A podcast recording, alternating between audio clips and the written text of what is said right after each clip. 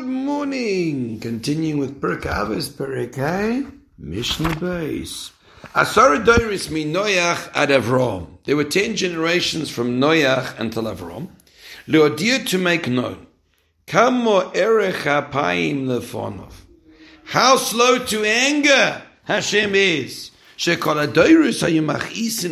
all the generations would anger him. At Shabo Avram Avinu until Avram Avinu came, and he received the reward for all of them. In other words, there was a continual degeneration and a disappointment in the world until Avram Avinu came along.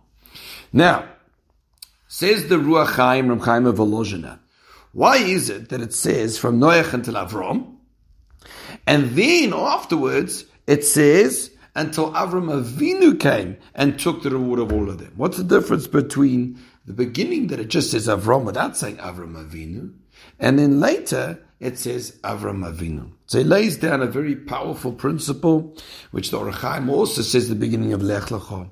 And that is a very important thing. You know that from our parents and the ones we came from, we have a certain gene pool. And we have certain physical aspects of us that come from them. However, in Ruchnias, we actually have a spiritual gene pool as well.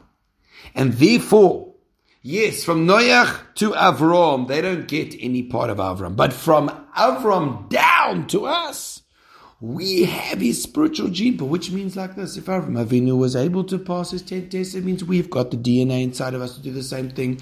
If he was able to offer up Yitzchak as only a Keda, as a korban, if he was able to leave his home, if he was able to throw his son out the house, if he was able to withstand the test of the famine, to go down to Mitzrayim, that means we all have it inside us, which means that Jewish people are heirs to greatness. Let's think about this. Think about the powers that lie dormant inside of us. And please God, let's dive into Hashem to activate them.